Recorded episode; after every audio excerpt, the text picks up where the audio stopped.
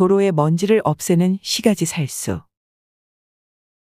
인천부사에는 1903년 3월 중구 해안동의 거주자의 요청으로 해안동에 살수를 했는데 이것이 인천시가지의 공공기관이 살수를 한 최초의 사례였다. 인천에는 그때에도 먼지가 많았던지 동아일보에는 인천의 살수차라는 제야의 기사에서 인천부에서 금년부터 새로 사들인 물 뿌리는 자동차의 운전은 그동안 준비 중이던 바 세관 옆에 물 끌어올리는 설비가 완전히 되었으므로 지난 22일부터 운전을 개시하였다는 기사를 싣고 있어 인천이 공업도시로 발전하는 또 다른 증거라 하겠다.